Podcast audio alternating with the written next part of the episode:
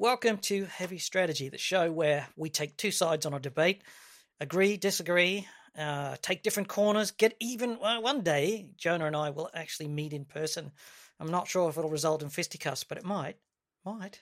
How are you? I doubt that. I doubt that, Greg. We seem to always arrive at a violent agreement with emphasis on the violent. Well, it's an iteration process. The purpose of heavy strategy isn't to answer the question, it's to ask it and then discuss the ideas and to recognize that everybody's situation's different, everybody's position, everybody's, you know, where, and there are multiple paths. I actually disagree with that in principle because I think most people will end up in the same place, but you might think that you're unique and special.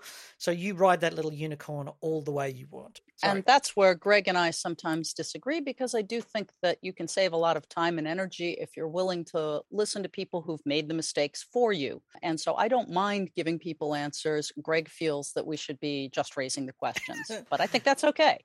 There's an area we can dis- we can agree to disagree, and it's it's example of exactly what he says. Speaking of listening to people who've done it before, today's show, the topic was professional development. What is it? How do you do it?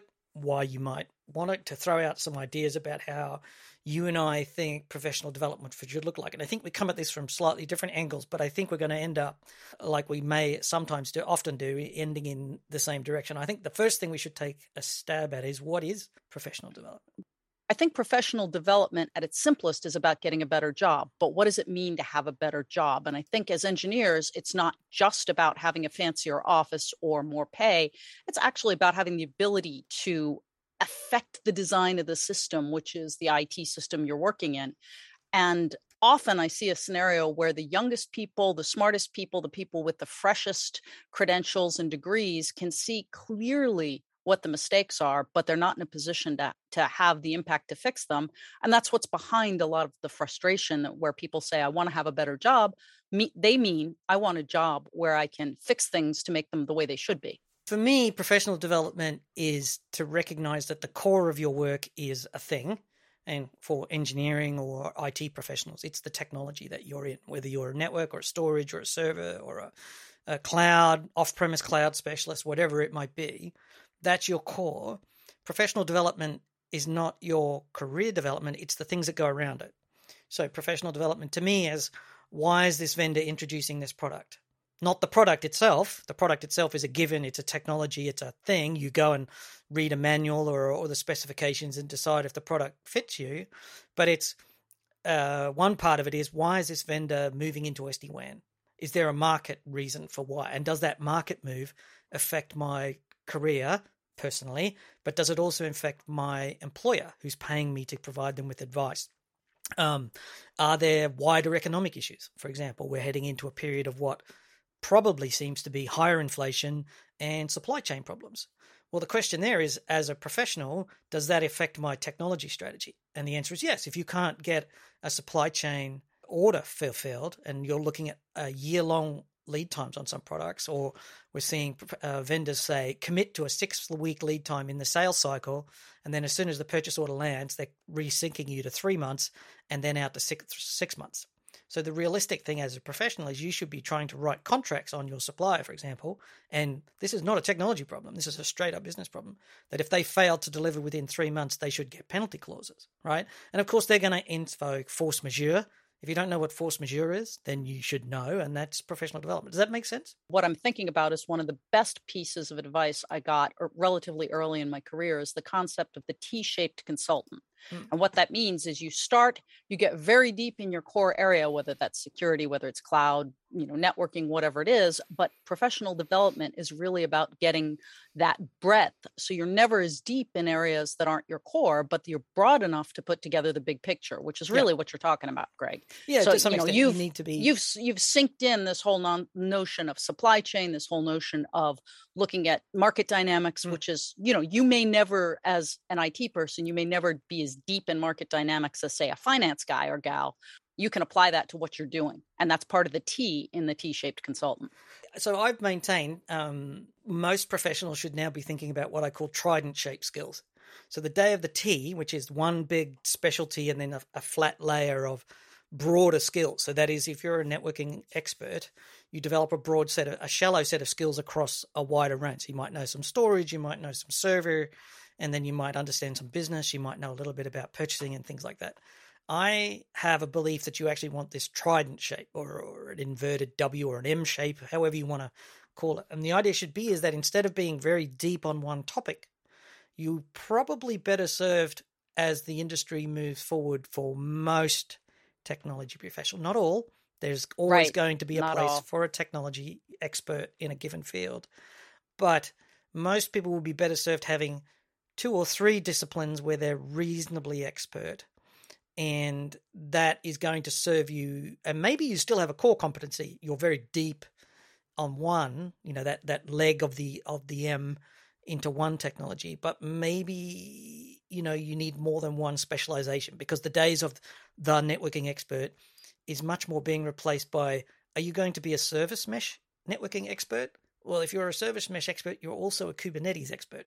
And now all of a sudden you're into containers and you're into automation and you're into, you know, all of that stuff suddenly changes. You're still m- might be networking centric, but your skills are much more multi pronged coming down, or as I call it, a trident shape. I like the idea of the T and the trident, and it's certainly worth thinking about which one you are. I'll I'll pick on something, Greg, that you said, which I agree with, but I want to highlight. For most technology folks, you're better off with a trident. There are a handful of people who are best off getting very, very deep in one technology. These people will remain subject matter experts all their lives, and that's a good thing. You know, these are the typically the people that go out and get patents and multiple patents in multiple areas, and they're really forward-looking deep divers. We need those people. Right. But I think there's a, a, mistaken understanding floating around that if you're not one of those people, professional development means getting better at your core competence.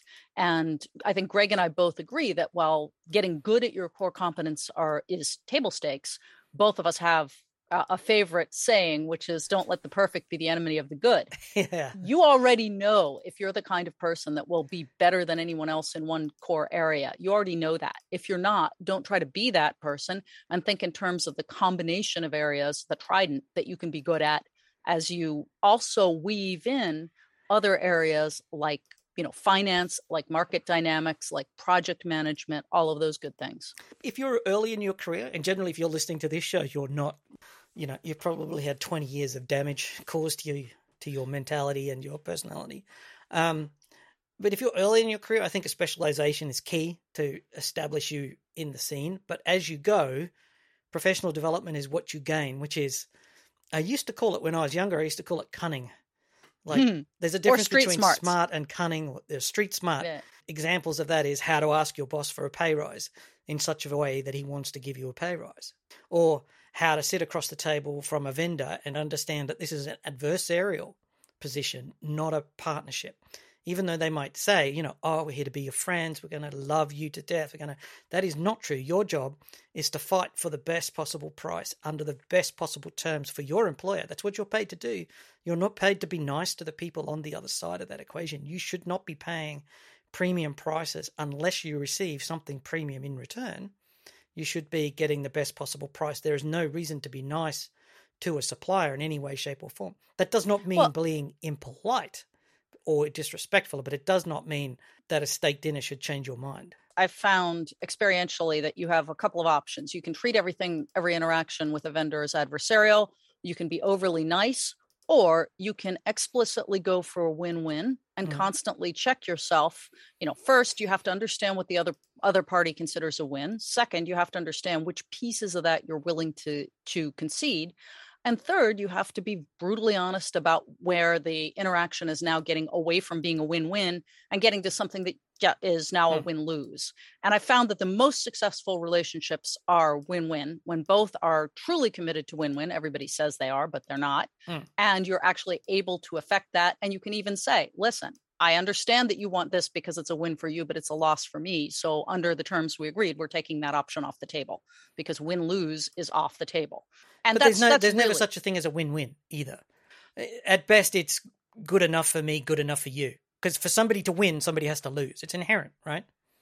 Uh, I disagree with that because I think the definition of win as being very narrow. Certainly, if I want to charge you, you know, 150,000 and you only want to pay 90,000, any price that isn't 90 or 150 is a lose for the the other party. That's right. But I think there's a much so broader if you meet in the middle, The correct But- is but the correct syntax is lose lose. If you get to 120k in the middle of that, Ex- then both people lost. Exactly. But there's a it's much not a win-win. It's a lose lose. that only if you look at the Mm. negotiations strategy as simply one dimensional. If you look at it multidimensional, you know, a bigger picture win can be okay, I'm giving you this deal for $90,000. I lose on this, Mm. but we also have now built a relationship that over time is going to be worth $10 million Uh, because of the way we're relationships I- are worthless. I would absolutely disagree. I've had Mm. that I've had that scenario happen again and again, not necessarily a personal relationship with the person, but if the company is the kind of company that employs the people that you can do business with on those grounds, you'll get treated fairly when you don't have to be, and that becomes a win. It's the right way to conduct any negotiation and here we we have a good faith negotiations with honesty and integrity, but the idea that the that the party on each side of the table has a relationship that is anything but adversarial. Your goal is to get the maximum I, I, that I just couldn't disagree more mm. because I found experientially that's not the case. You can set up you set up a scenario where everyone understands you're working for something that both parties have to have to win, and the true loss here is no engagement because Yeah. they wouldn't be talking to you if they didn't want to engage with you. You wouldn't be talking to them if you didn't want to potentially engage with them. Yeah. And the lose here is no engagement. If you Well, take they- the relationship where it is and then build it into something that is acceptable on both sides, you may quibble over whether you want to call that a win. Mm. But longer term, those relationships across the board are not adversarial Well, I because both I of don't you are a, working. I don't have a relationship with my microwave supplier. When I bought a microwave from my supermarket, I don't have a relationship with it. no, right? but how much So time what- did you spend negotiating with the supermarket? None, because it was a fixed fee. Right. It was a That- commodity. to my mind, there's no difference between buying a microwave from a supermarket and buying a million dollars worth of routers. It's the same thing. yeah, right. That's because routers are commodities, but lots of other services are not and Yes, come with They're all the same. Professional they're not. services. Yeah, they are. no. and I, the I, people I involved might disagree. glom on some other intangibles that they've got mystical powers to be able to do stuff, right? But at the end of the day, they're doing the same thing as anybody else. And in the 30 years that I've been doing networking, I deluded myself over and over and over again that these people were going to help me and to work hard.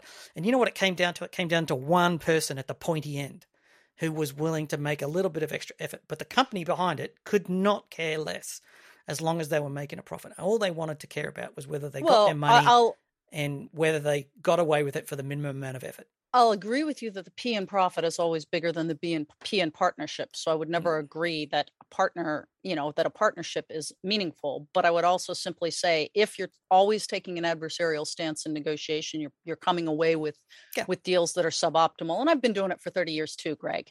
um, and I I can really That's point not to to say, yeah, but remember what I said, that doesn't mean you're impolite or you're disrespectful. No. You just need to be aware as a professional, being nice to these people or liking these people or pretending that they're going to be your lifelong friends is is is a falsehood. I, it's it's not about the personal Mm. relationship definitely. I would say i would say that's the other piece to keep in mind. It's not a personal connection that you're making necessarily. I mean you may Mm. discover that this person is in fact a lifelong friend. I have some who are.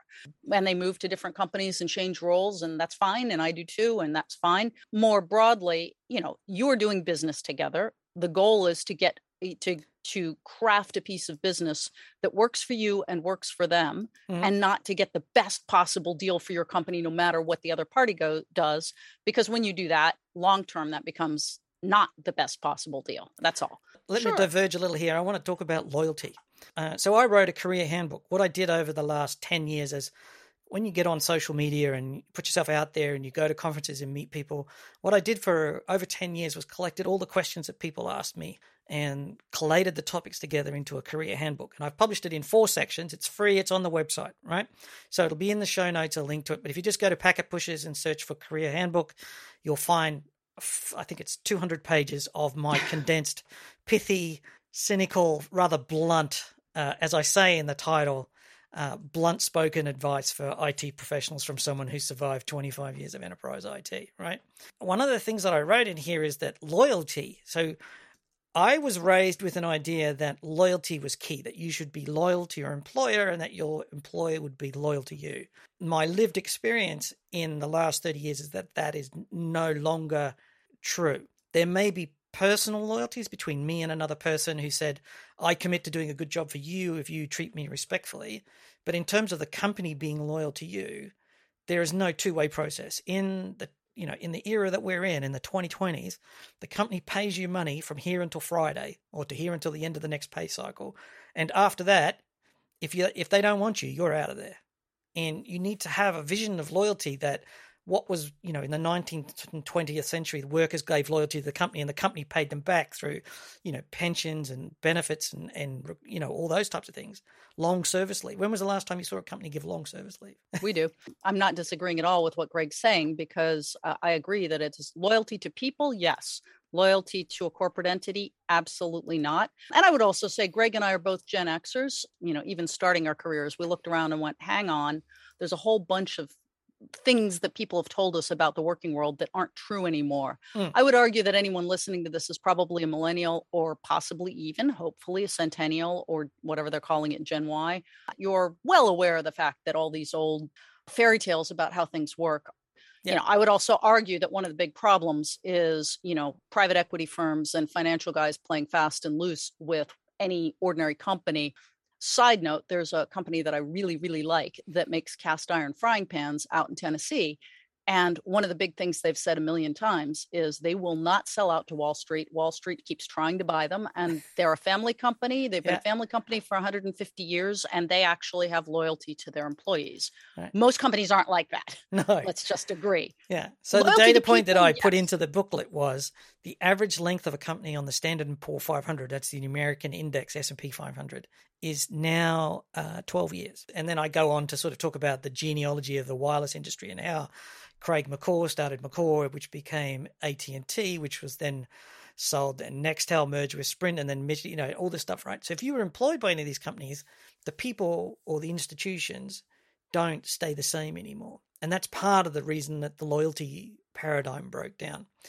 I think we agree that loyalty to your employer is a thing of the past. The loyalty that you need to have these days is to yourself or to your goals. And right to your family and, to your and partners. to the people that you have found are trustworthy um, yeah. in your in your working environment you can quickly learn which people are trustworthy it's a very simple step are they mm-hmm. doing something behind your back that is the same as they would do to your face are they honest and here's another thing are they honest about when they make a mistake that's right. probably the single biggest if you want one test can i trust this person if the person says you know what i screwed up here that means all of their other traits are what their traits are. They don't have a tendency towards the pathological or, or the sociopathy, which is to cover up and present a good exterior at all costs. Right. That's probably the single biggest thing you can use, check to see whether someone can be trusted. And if they can be trusted, they may be trusted not not to necessarily do the right thing, but at least you can trust that they will behave in a in a coherent fashion. The uh, other thing about professional development, to my mind, is where you get it from. How do you develop skills outside of your core technology bent? Let's just say that training exists for the purposes of this discussion, and we could slice and dice this semantically and, and, and in various ways if you like, but let's say that training is what you get for your technology specialization. So you can go and get that anywhere. That's become industrialized. There's various forms of online courses that you can take, online training. You can subscribe to O'Reilly Safari and get every textbook that's ever been created and training course. That's training. And vendors specialize in training because that builds loyalty to them. People people buy what they know, then they'll live through the pain of a bad product if they feel like. But how do you get outside of that? Have you got some suggestions about I know what I would do? Like listening to this podcast is obviously one of them because we're talking about business, we're talking about mind, like going lateral away from the technology into the business issues. But what suggestions would you have? My simplest suggestion here is learn how to learn. Hmm. And that's an incredibly important thing because most of us learn only in the context of school. So we sort of say, okay, I teach myself the way I've been taught. That's one way to learn. Um, but really learning is when you throw yourself into an environment where you're not very good at it. You have no intuitive knowledge of how things work and you have to figure it out. In our company, most of us speak multiple languages and most of us have learned the same way. Uh, I went to school in both Norwegian and Italian and walked in the first day and couldn't understand what the teacher was saying and had to figure it out so I didn't fail my classes. Uh, that's the kind of environment you want to throw yourself into because when none of it makes sense and you learn how to make it make sense in your head quickly, then you can translate that to everything else Greg and I are talking about. If you want to learn finance, if you want to learn economics, if you want to learn project management or any new technology to get that trident shaped you know trident shaped engineer but you have to be good at the core discipline of, of learning which is not the same thing you've been doing in school all this time. And that's i think the biggest challenge is breaking your head out of the mindset that you only learn from you know textbooks and homework and lectures and that all of those have to be in place for you to learn. You don't. You so figure you're, you're you're running into the into the line of reasoning which says every opportunity is a learning experience. Mistakes are exactly. and I, and I'm, actually that's an excellent point. Do you agree with that? Or do yes and no so yes, a learning experience for you, but your learning experience is a pain for somebody else. And that's what people forget. I recently agreed to appear on somebody's podcast. You know, they started to get ready and I said, like, are you going to talk? They didn't have good microphones. I said, are you seriously going to record like this? And they went like, well, yes, your audio quality is appalling. And it turns out that they're actually just doing the podcast to network, like to make friends that they can leverage for business relationship. In other words, very selfish for them. And they wrote later on and said, yeah, well, it's a learning experience. I said, well, and I was sitting there looking at the email going like, a learning experience for you, but for me, it's a massive waste of my time and a massive pain in the ass for me. And they turned up ill prepared, lazy, incompetent, and saying, "Oh, it's a learning, mo-, you know, it was a learning moment for me." Don't do that. Yeah, I could not agree more. And I would add to that, how to avoid those things. Know when you don't know. I've had this case with employees, and it's very frustrating when you say, "I need you to do X." because why and you mm-hmm. explain why why they need to do it that way and the and i always follow that with if you know a better way to do it that addresses why go ahead and do it your way mm-hmm. and inevitably a certain set of employees will just do it differently because they felt like it and then it goes predictably wrong just as greg in your example yeah. and then you're like you know what you just did you wasted my time yeah. my advice and your own time because you could have done it the right way and then focused your efforts on improving the right way and finding another way that was even better which because there is no one right way but there's certainly a right general direction so yeah think about that and and make sure that you know when you don't know and mm-hmm. take advice from the people who do and i yeah. actually don't care who the people are that know if i judge that they really know what they're doing based on their results i don't care if they're a 10 year old uh, you know mm. someone with no college degree or a phd i'll listen to them and learn yeah don't say it's a learning experience when you've just caused the other person a lot of work, right? Exactly. Yes, it might exactly. well be a learning experience, but I'm very tired of people using learning on your dime, learning on yes. my dime and my effort. You know, like uh, yes. uh, don't make that mistake. Uh, another thing is um, don't trust your career to someone else. So a mistake that I often yes. see other people doing is saying, "Oh, my boss is going to do my training for me," or they promised to give me, and so I won't start doing learning or I won't start thinking about that until they do, right? Your career is your fault. Your ability to develop as a professional is your responsibility. And you can develop without other people's permission. So I understand that you might need cash or help, financial help to access training. But in the meantime, you can read blog posts, you can listen to podcasts, you can watch YouTube videos. You can learn a lot by reading the new, the economics pages and the business pages of a newspaper and go and learn a little bit about the share market because the share market actually massively drives the technology companies to a, an enormous degree. Right now, for example, the reason that we're seeing so many technology companies turn to SaaS and this idea of subscription revenue is because the shareholders expect these companies to smooth their revenue streams. Where before technology companies would have big quarters and blow out numbers and then the next quarter. And shareholders don't like that. What shareholders want from these technology companies is steady, predictable revenue so the share price is stable and profits deliver on a timetable and they don't want uncertainties and surprises. They don't want to see a drop because this product didn't, this particular new product line that was promised didn't ship on time or whatever.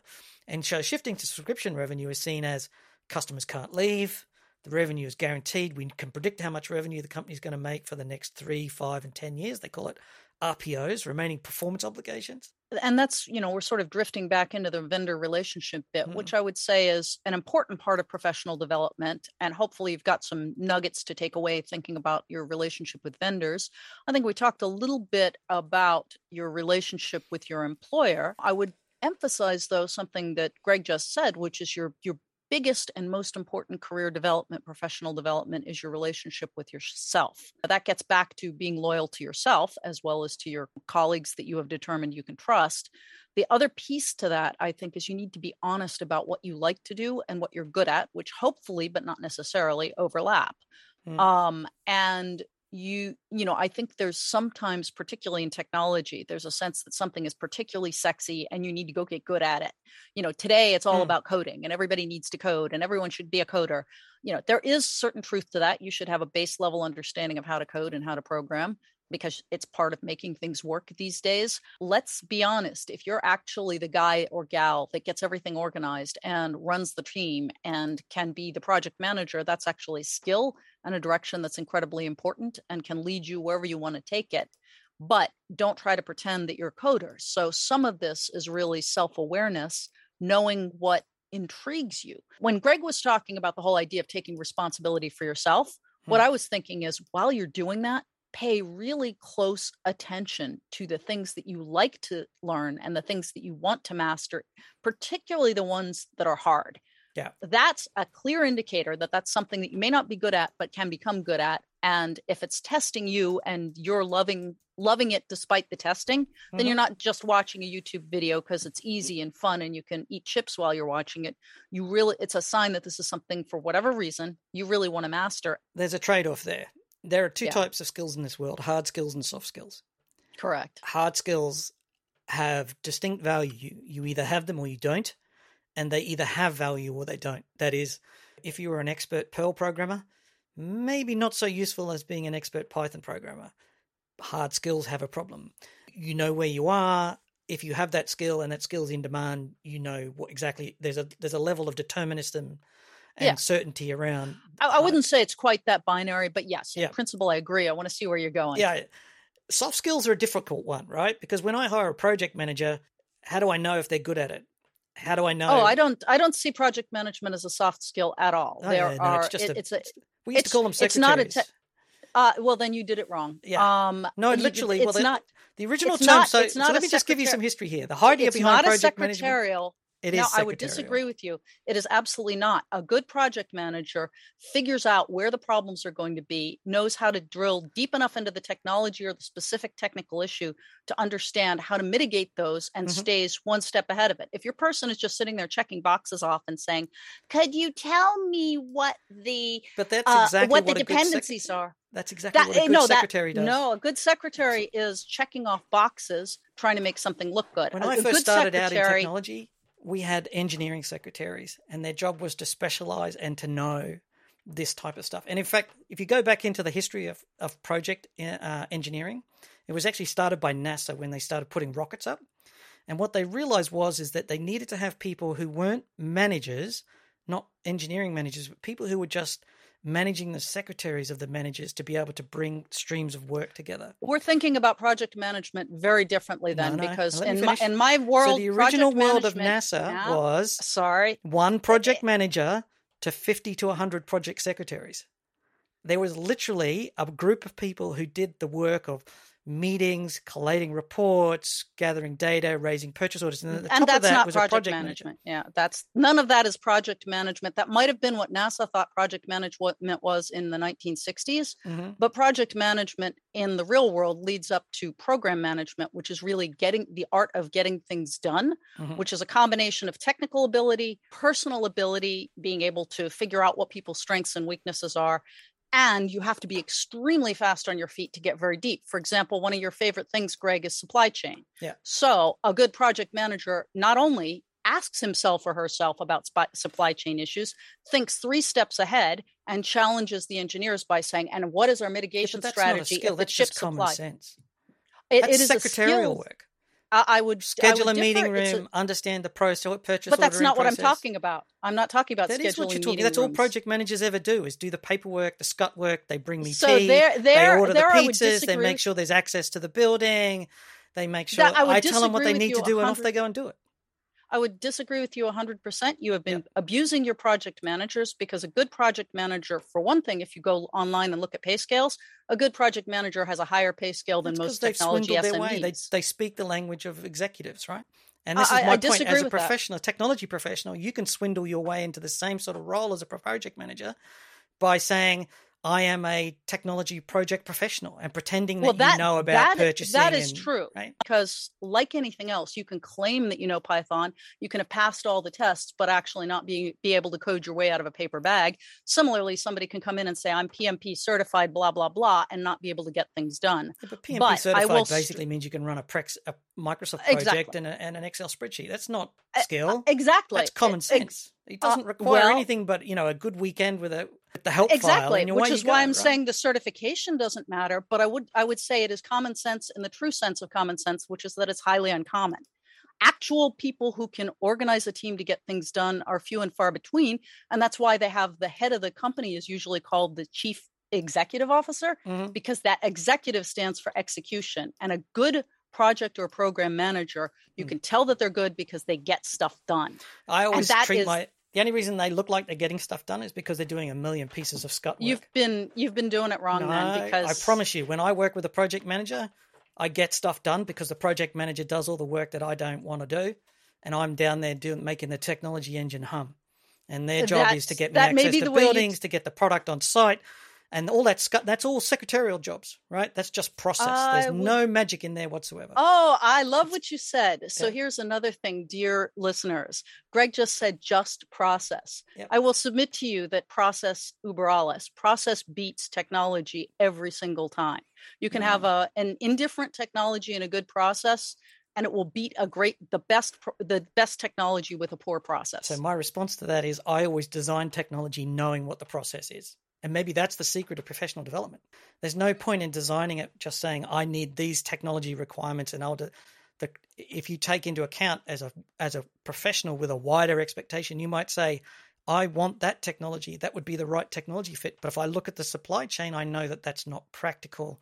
Therefore, I need to design my technology for the process and know what I. Or you might find I want to do this, but there are reasons why the process won't let that design or that strategic decision, technology decision work. So you adapt and you change. So my point is, is that a really good technologist who understands the wider scope knows how to make sure that the project manager doesn't have to do anything but secretarial work.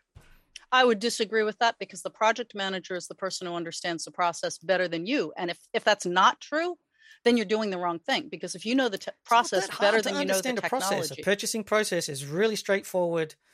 You know, getting a product delivered, straightforward. The hard part is finding the time to go down onto the delivery dock. And oh, but that's the, not the level you know, of process we're talking about. Certainly that's important. But but as you start thinking about the process, we get to the one of the things that you really like to harp on, and I think both of us agree on, which is that the process should be in the service of delivering a business outcome. Yeah. And making that connection between the process and the business outcome is not simple, it's not trivial, and it's not just common sense because it requires a broad understanding of, of all the moving parts. And that those are the kinds of things that a good program manager has.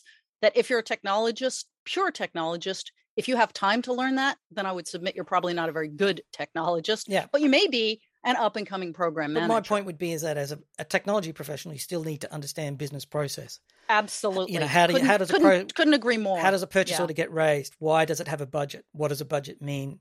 If you rely on a project manager to do all that for you, you'll never be uh, a, I, I would disagree. It, it depends on the quality of the Yeah. project manager. However, Hmm. you need something more important than simply knowing the current process. And this is actually kind Hmm. of perhaps a good place to wrap up. Let, let me finish. Let, Sure. let me finish, Greg, Yep, yep. because I'm making an important point. You need to understand why the business process is what it is and master the discipline of the five whys. This is something that the Japanese came up with back in the 80s, which is when something is happening a certain way, you ask, why is it happening this way? And then you ask, whatever the answer is, why that answer? And keep going until you understand the true reason that something is happening a certain way, which usually is several le- layers down, which which is why they call it the five whys. and it's also, Once you also understand that, often once you understand that, no, it's actually not. the whys are once you understand, stupid. You know, like when yeah, the whys are because Yeah. you get to the bottom and it and it turns out because this is the way we did it in 1963. yeah, 1963. that's right. Yeah. And you're like, guess what? It's not 1963 anymore. Well, this is how the Oracle So- accounting system raises a purchase Exactly. order, or our And legal team wrote these conditions 25 years ago, and nobody. and that's when you can begin to redesign the process to make Mhm. sense. that's not but as project a management. That's just common sense. uh, yes, and common sense is distinguished by its its uncommonness. Yes. So you can you can say it's not project management. We can agree to disagree on that point. Yeah. But regardless, if you're a technologist, you still need to master the art of the five whys because don't accept business requirements as coming from you know Moses on the Ten Commandments. Ask why and ask why again and ask why again. And then And you can and then discover whether you can change it. Sometimes Exactly. things are mu- sometimes things are mutable and sometimes things are immutable. Exactly. You and say, like, pick you your know, battles. pick your Pick your battles. Yes. If you get to the point where the purchasing team says this is how it is and it's never going to change, you go okay, and then you go back and, and and and start refreshing your resume because somebody that is wedded to a process that may be obsolete is not somebody you want to have any kind of long-term loyalty to. well, and that that is that is one piece of career advice I give people is always have one eye on the door. Always be ready Yeah. to leave. Always be ready to move on, because that's the era that we live in. Is that your employer isn't going to last. The team of people that you live with aren't going to be around for Well, five years or ten years. And that's the cynical take on it. I, I would give you a more optimistic take, which is quite simple that in many cases we see people sink into tunnel vision. Hmm. So they do things a certain way because everyone around them does things a certain way, and because they've restricted their network of people, the people they interact with, to just their their fellow co- their work colleagues. You should be interacting with an awful lot of other people and have a broader, you know, a Uh, broader sense of what the industry is. Okay, so at this point, I want to say you have to understand what you want out of working. Do, Yes. are you working to live or living to work? People who often say, "Oh, you've got to have a range of contacts and you've got to know people in the industry and be reaching out and finding." I don't mean that. I don't. and- No, I don't mean. I don't mean that. No, I'm just making. annoying Uh, what I'm doing is making the That's point not that, what I'm saying. No, I understand that. But what I'm saying is you've got to be careful not to hear that and think, "Oh, I've got to spend my life finding contacts and No. other people." The point here is that just about everything we've said is about how to work for a living. That is, your Right. job should fund your personal life. You have to work Yes. to have a personal life, and the goal here is to get out the other end surviving it without having any, without having uh, too much mental damage, you know, or Well, emotional damage on the way through. the the example I would use, I've been dropped into school systems, and uh, you know, you go into a school system, and there may be a hierarchy, particularly in high school. It's like this is how everybody is. There's the jocks and the you know the the jocks and the cheerleaders and the nerds. And I just sat there and went, yeah, this is how things are in your world. Hmm. And I've been in other worlds very recently where things are totally different. So I will accept that in your world the dynamics go like this, but never lose the consciousness that there are other worlds. And that's what I mean is not not doing that tedious obnoxious networking but never lose the consciousness that there are other worlds and some of those worlds are the Mhm. worlds you mostly want to live in and you work in order to live in those worlds So if I bring this around, professional development. Let me try and wrap this up because we're running very long here today. yes we are. You're going to have an editing job. getting wider than the getting wider than just your technology set. Understanding business understanding the why of business understanding process understanding that there's a why in the process but maybe the why is stupid but that's just the way it is. Being aware of your personal situation. One of the things we didn't get to touch on which is what do you want from your job? Do you want to work? Do you want to do 120 hours a week? Some people do a few do i you know but also remember that the people around you aren't you know maybe that's a choice they make and respect that. And so profession being a professional is more than just being knowing your IS-IS and your OSPFs or understanding that a six slot chassis needs two power supplies with these part numbers. It's also about the whole um, the business process that straps around it but also about the people and their emotions that are attached to it. That would be a very loose definition of professional development I, would say so and i would only add in that professional development is about gradually becoming more and more aware of the wider world and applying that knowledge to what you want to do next Well, thanks for listening to Heavy Strategy. I'm Greg Ferro, and Johna uh, Till Johnson from Nemertes Research is with me. If you've enjoyed this, why don't you head on over to packetpushers.net and check out all the rest of the shows on this network. If you if you want to give us some feedback, head on over to our FU page where you can send us follow up packetpushers.net slash FU.